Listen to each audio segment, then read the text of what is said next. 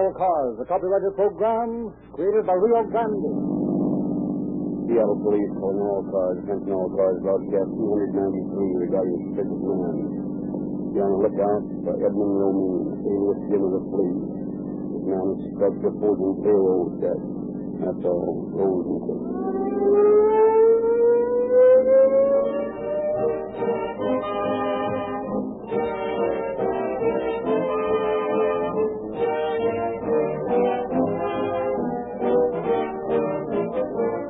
One gallon of gasoline may look like any other and occupy the same amount of space in your gas tank, but the real test of a motor fuel is what it will do. How will it make your motor perform? Some gasolines are better than others. They're just made better, that's all. And there is one gasoline that plays second fiddle to none of them. I'm referring, of course, to the new all-purpose Rio Grande Crack. This radically new motor fuel is made better. We put more vital ingredients into all-purpose Rio Grande Crack. Twice as many, in fact, as the three elements found in most ordinary gasoline.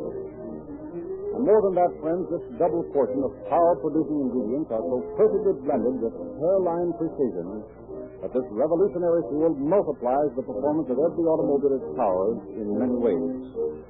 These include not only the top speed and power of which your car is capable, but unprecedented smoothness and real money-saving mileage.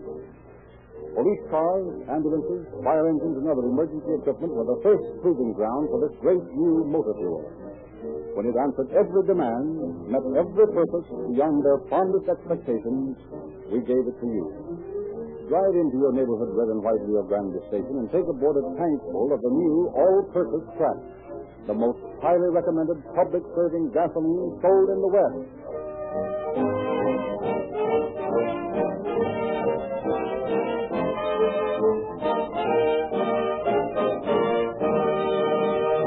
The story we are to hear tonight has been taken in the main from confidential files of the Office of Chief of Police William M. Sears of Seattle, Washington. We have therefore asked Chief Sears to open our program. It is a pleasure to be the guest of a program that, in my opinion, is doing so much toward educating the average citizen regarding the work done by law enforcement agencies in protecting him against lawless elements. I shall never cease to wonder at the stupidity of the criminal in imagining that he can get away with crime. It is true that crime costs a staggering amount in the United States every year. But the fact remains that eventually the criminal loses. His crime is never profitable to anyone, and his continued struggle against the law inevitably results in his learning the fact that crime of any sort cannot pay. How this lesson was brought home to the criminals in tonight's story, we shall see as the program progresses.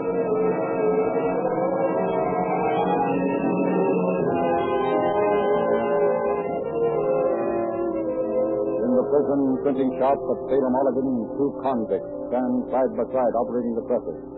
It is early in the year of 1935. Yeah, I'm glad that batch is done. Ah, Why? Why not? You'll only have another batch to print tomorrow. So what? I'll be glad when that's done, too. Being glad about things in this place will only make you bitter, my boy. Ah, you old stir bum, give me a fan. Oh. old? Uh, 40 ain't old. Yeah, bet you spent most of them years in stir, I can tell. Only because you've been told. And I haven't let 'em get me. And this one's not getting me. It will if you don't change your ways. Will you listen to what's talking? You're a sweet one to put on the Reform Act. Oh, don't get me wrong, my boy. I merely meant that you must change your mental attitude while paying your debt to society. Yeah, what good will it do me? And it'll help you when you get out. You'll be in the proper frame of mind to take your living where you don't find it. I notice you always bounce right back. Yeah, quite true. yeah, but not without profit. Profit, you mean you got a roll? Not exactly. My profit has been an experience. Each time I make some blunder and blame no one but myself. So what did it get you besides a stick? The knowledge that I shall perfect my technique, and it's worth all my years of striped contemplation. You know, sometimes I think you're screwed. Yeah. This place don't get you down, so maybe you got some. Of course I have. Perseverance is what counts in any line. I'll never forget the time I was convicted in Vancouver. It was in 1916, and I think it was for forgery. Oh, yes, of course it was. because I was interviewed personally by the American Bankers Association. I said to them, gentlemen, I said, I have always been a crook, and I always expect to be a crook. You did. yeah, I did. I don't mind telling you, they blew their tops. Boy, that was good. and then there was the time in London when I got a year for burglary, dear old London. I was with the Canadian Army, so I got nine years off for patriotism. yeah, if the war hadn't been over, I'd have had a suspended sentence in the trenches. you really been all over, haven't you? yeah, that's how I got my nickname, Jimmy the Flea. Jimmy the Flea. Yeah, that's it. Not at all in keeping with my dignity, but quite descriptive. I was in Detective Tennant's office in Seattle one time, and Charlie said, No use to take you, Jimmy. You've got a very bad record. Yeah, no, Chief. Hurts you to tell me about it more than it hurts me. All right, go ahead and laugh at me. You haven't oh, learned anything since the time you were 10 years old. don't tell me. I was sent to the state training school for in Chehalis, Washington. For burglary. Yeah, nasty thing, burglary. You're a likable fellow, Jimmy. Yeah. And I don't want to get shuffled. The same to you, Chief. and you haven't got anything on me. Well, no. Because you do something, and when we go to put the finger on you, you hop into someplace else. You're just like a flea. oh, that's a harsh name, Chief. Yes. Jimmy the flea. Yeah. But someday we're going to put the finger on you, and when we do, you're going to be smashed. Just like a flea. I don't suppose you'll listen. That name stuck to me ever since. Oh, it looks like you ain't been so spry with you jumping lately. Yeah, they haven't kept their finger on me long, and they'll never put it on when I get out this time. Yeah. I perfected my technique.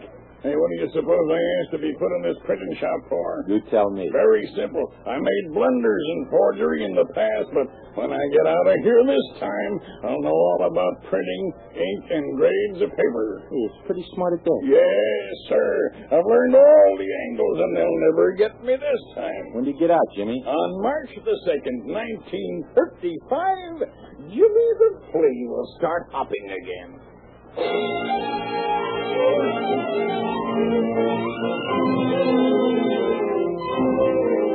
In October 1937, Frank Borneman, head of the police check detail in Seattle, entered a tavern on 2nd Avenue. With him were Detectives Herman Foy and Seth Taylor. What'll it be, sir? uh, we're from headquarters, check detail. Are you the man that had some paper hung on him Saturday? Oh, so you guys finally decided to come around. Listen, mister, we had a couple dozen other places to check up on. And I'd advise you to be more cooperative than the rest of them. Can you give us any information or can't you? Yeah. This guy comes in Saturday and gives me a rubber check. So the management wants some pinch. Well, the police department understands how the management feels. And we'd like to do something about it. All we want is a little description of the guy. If it's not asking too much. I told you all I can. He buys a beer and gives me a bum check. So management don't like it. I can understand that. That was Saturday. The check didn't bounce until Tuesday. I've had hundreds of guys in here since then. Yeah, but they all didn't cash checks. Say, you know, he looked like a businessman. You mean he told you he was a businessman? Come to think of it, he he had a briefcase. A What? briefcase? Yeah. Oh, then he must be a businessman. Yeah, I, I remember because on account he laid it on the counter and got beer on it. Not beer. It's too bad somebody didn't throw beer in his face, and you might remember what he looked like.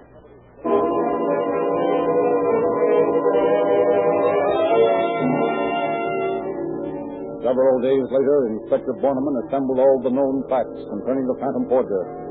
Still working with him were Detectives Foy and Taylor.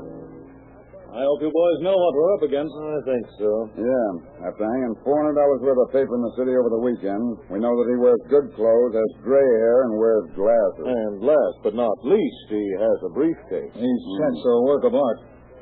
The printing's perfectly balanced, and it's on regulation check paper. Even the bank serial number's on it, in the right place. You know, only a printer with expert training could do that kind of work. Sure, even the banks don't know they're phony until they're sent back to the firms they're drawn on. We've contacted every printing shop and paper plant in the city. No lead there. I didn't expect any. Apparently, this fellow comes into a city in the middle of the week and gets familiar with it. On Saturday, he sends the phony paper floating around, and it doesn't get to the bank until Monday at least. And then it's Tuesday, Wednesday, or even Thursday before he gets back to the firm and is checked on the books. And by that time, the guy's hundreds of miles away. Exactly.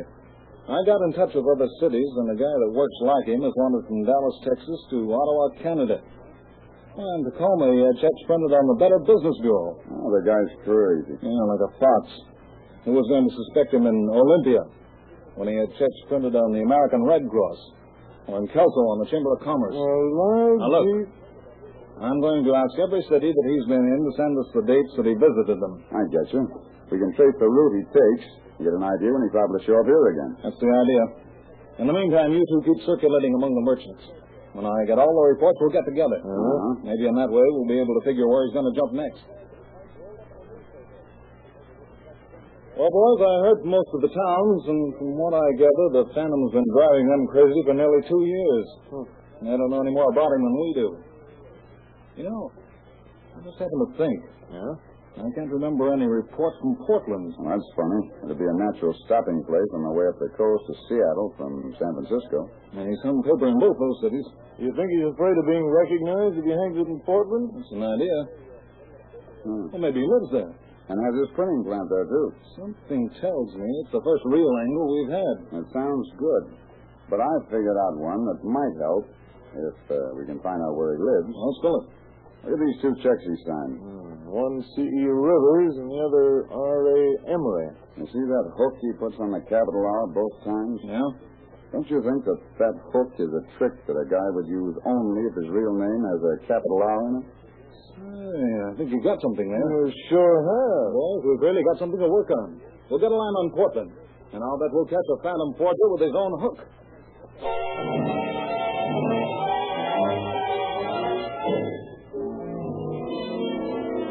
On the night of June 3rd, Inspector Blodgett of the Bellingham Police Department was answering a call from the Model Cafe and Tavern.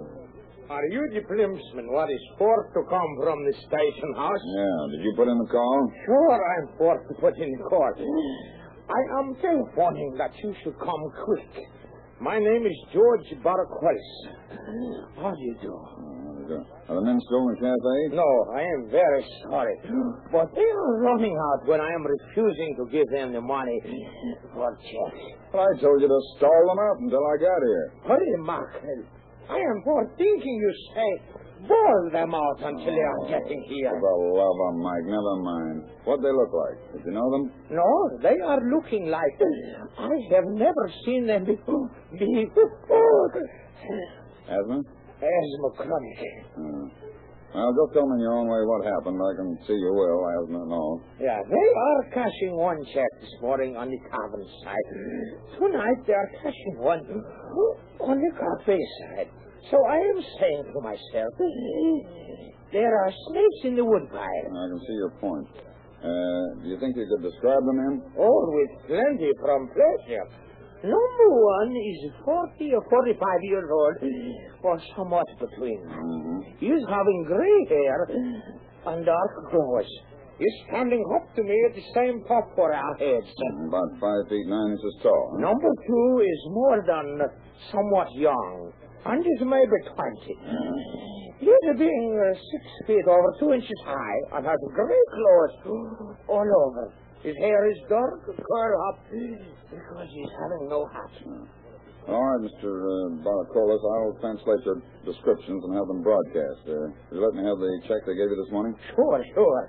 And I hope if you are not for to be catching them by your broadcast, you will frame this check for me so I can be hanging it up where I can't for to see it.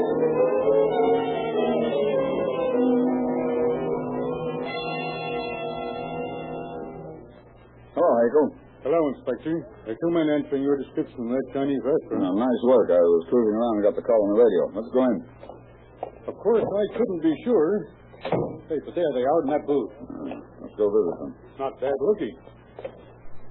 I uh, hope you gentlemen won't mind this intrusion. what's the idea? Oh, oh, oh, that's quite all right. Sit down, officers. Hmm. I, I guess you're an officer, too. Yes, Inspector Blodgett. Oh, yeah. What made the young fellow resent us? Oh, he's just a little out of sorts. Not out of uh, funds, though, is he? What do you mean by that? I was just wondering. Uh, do you mind telling me where you were about half an hour ago? No, no, oh, I don't mind, but I can't tell you exactly. Why not, mister? Well, simply because we were just walking around. Hmm. You didn't happen to be walking around the vicinity of the Mont Cafe and Tavern, did you? Why, not that I know of. I never even heard of it. Did you, Walter? No. You uh, live here? No, no, no, from the east. Hmm. Just driving through town. How come you were walking around for the last half hour? Extra, you cops haven't any right to question us like this. No, but we do have the right to arrest you on suspicion if you don't answer. Suspicion of what? Forgery. That's ridiculous. There, go ahead and ask your questions. Oh, that's the young fellow, son. Who else is in town with you? My sister. Orville, please don't lie to the officers. Why should you say you were here with your sister? Because I am. These cops haven't got anything on us, and I'm getting tired of their questions. And I'm getting tired of this stalling around, so let's all have a nice, refreshing ride to headquarters.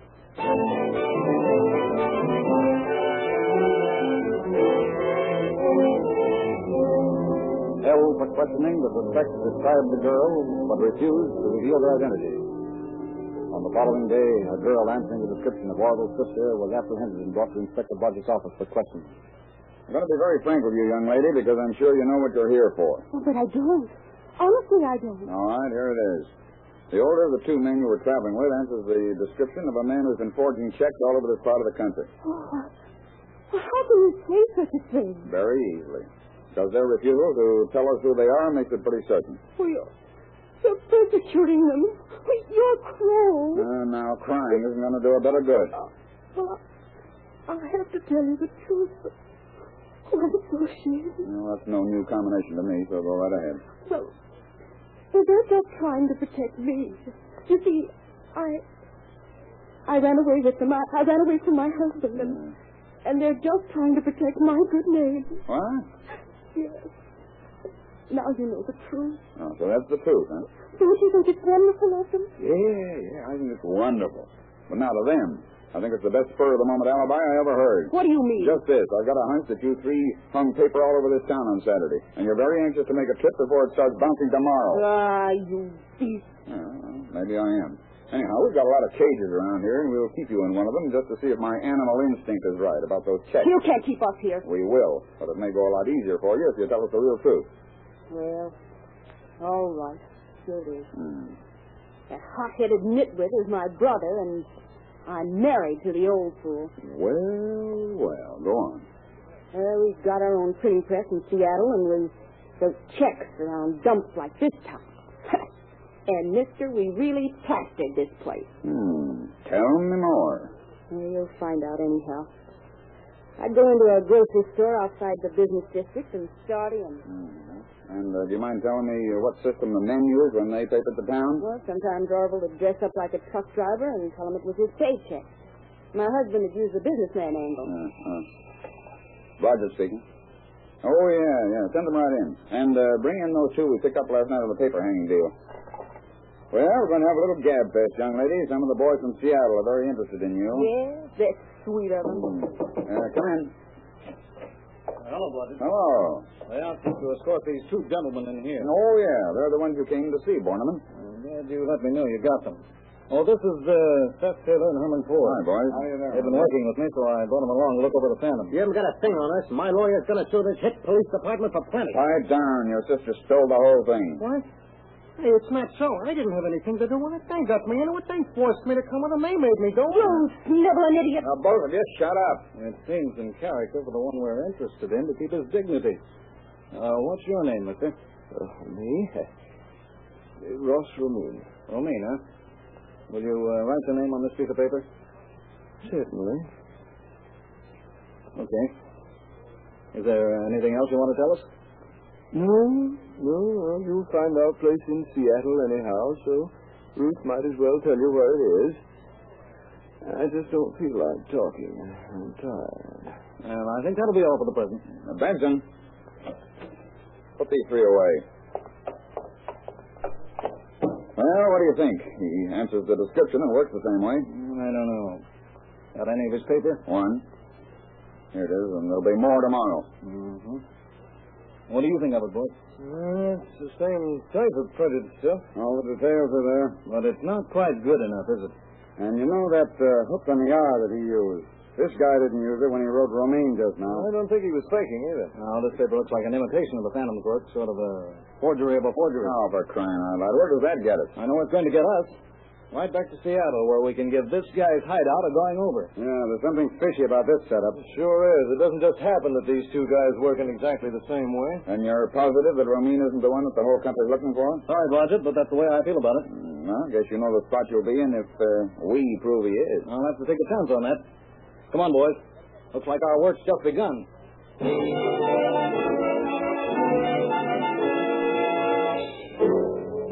Returning to Seattle, the officers went immediately to the hideout of Ross Ramin. While making a thorough search of the premises, Detective Foy makes a discovery. Sure didn't leave much lying around. Here's a drawer full of circulars and stuff, mostly junk. Now look at everything. This is our last bet for the time being. Hey, here's a couple of old letters. Well, I wouldn't hesitate about reading them. Uh, this one's addressed to Ross Romaine in San Francisco. Hmm, wait a minute. What do you got, Herman? The return address is to E.A. Romaine in Portland, Oregon. I wonder what that means. You know, we figured he lived in Oregon because he didn't hang any paper there. But what's this stuff about E E.A. Romaine? Maybe if you'd read the thing, you might find out. It's, uh, let's see, it's signed Edmund Romaine, but the whole thing's typewritten, even the signature. It's a sense Edmund is Ross's brother. Uh, and he lives in Portland. Well, what do you think of that? Well, it doesn't prove anything. You mean it doesn't prove what you hope it Go will? ahead and read the letter. Uh, dear Ross, Boy, if it was only written in longhand, Hey, so we could see if Brother Edmund hooks his eye. Keep still, Seth. uh, dear, I'm starting over. Yeah, we know that. Go on. It occurs to me that I owe you a letter. And so I, I know, it's nothing. Hey, get this. You may be interested to know that I am about ready to take a cruise through your territory. Those in the habit of taking cruises. I have the preliminary work done, and I am waiting for my health and weather conditions to improve. Now, what could he mean by the preliminary work? Sounds to me like printing checks. Go on, go on. My itinerary will include Klamath Falls, Stockton, Oakland, Watsonville, and San Jose. We only had that map with the lines on it here. Hey, now wait a minute. Get this. I do not expect any staggering returns in the way of net earnings on the trip. What else they say? Nothing. Nothing. Nothing. That's right. It's just signed Edmund in type. Uh, I'll be darned. Well, that was a big build-up to nothing. Sure was.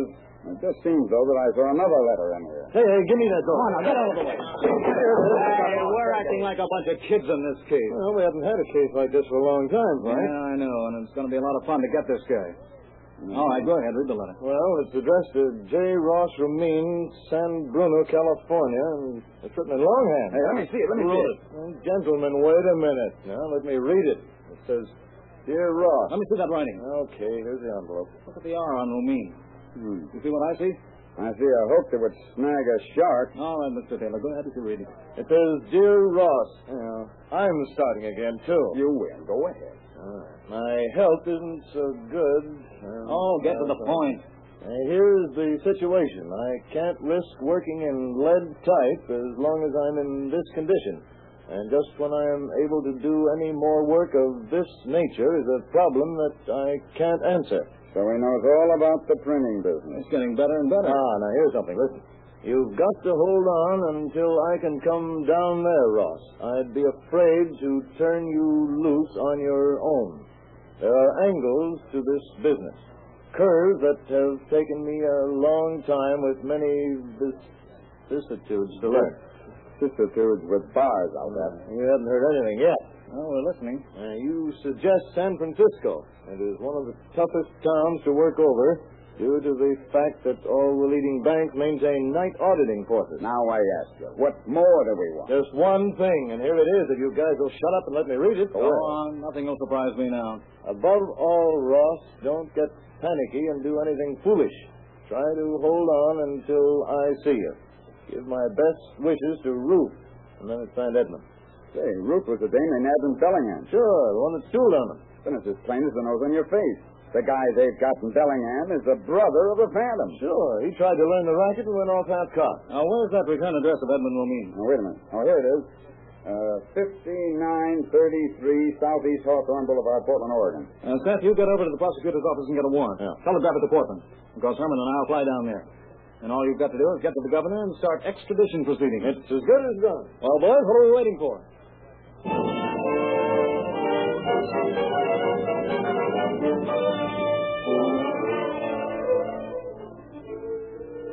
Several hours later, Detectives Borderman and Foy approach a modest home in Portland.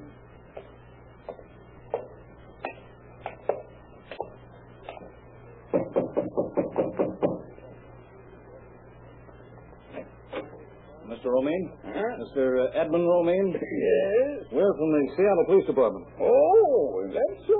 Yeah, your brother got into a little trouble in Bellingham. Oh, that, yes, yes. of course, I, I know about it. Uh, won't you come in? Thank you. Thanks.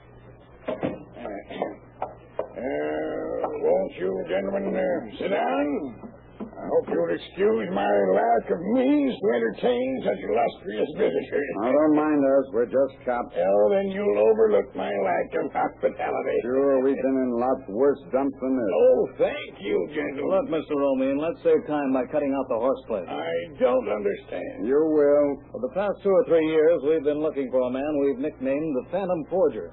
Hmm. We know that you're the guy. Uh, I uh, uh, think that you must be mistaken. I know that my brother has been arrested for passing checks, but uh, that has no connection with me. Uh, how did you know it was check trouble, Mr. Oh, Romaine? but gentlemen, you told me when you first arrived. I said he was in trouble. I didn't say what kind of trouble. Uh, that's right, you didn't. Uh, but it still doesn't prove anything. No, but this does. I'll lay my cards on the table. We've read the letters you sent to your brother. We have hundreds of witnesses that you hung paper on. And a few of them are sure to identify you. And last, but most important, we have your handwriting with an outstanding hook on the capital letter R. And you know how much paper you've signed with a capital R. If you don't mind my saying so, you gentlemen seem very desperate to put the finger on someone. Anxious, Mr. Romaine. Not desperate. Then perhaps uh, you'd like to search my humble dwelling for something of a, an incriminating nature. Uh-oh. Uh-huh. He wouldn't throw that in our face unless he'd gotten rid of his printing press. How'd you get word from your brother? You knew we'd be here and you cleaned the place out. I don't know what you're talking about. All right, we'll uh, have a telegraphic warrant here for you in a few minutes. And I'm getting extradition papers from the governor.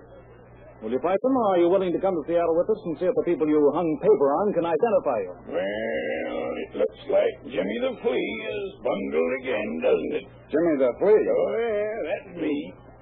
I thought I'd perfected my technique, but well, there's no use trying to bluff it up. My fingerprints would give me away. I'm the man you're looking for. I'll go back with you.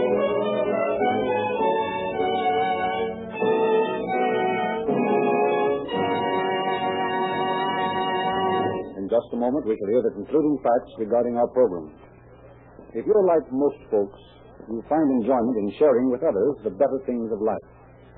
All-purpose Rio Grande crack is one of those better things.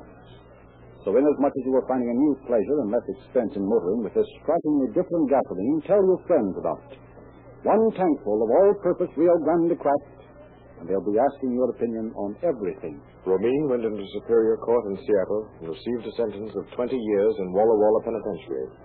In Bellingham, the rest of the gang received life sentences. All are learning to their sorrow that crime cannot pay.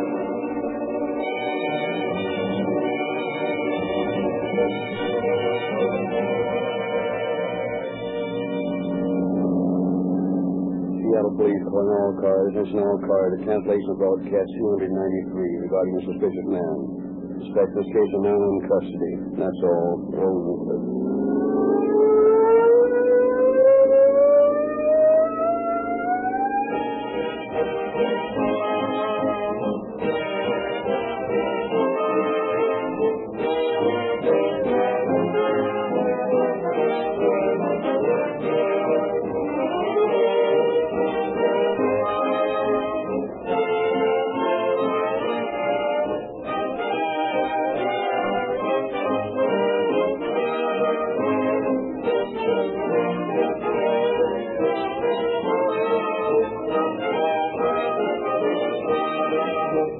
This is your narrator, Frederick Lindsay, bidding you good night for Rio Grande.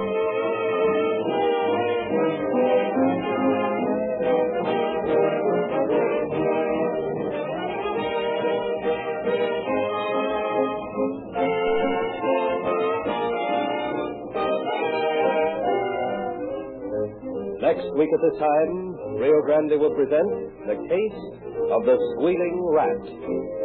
This is the Columbia Broadcasting System.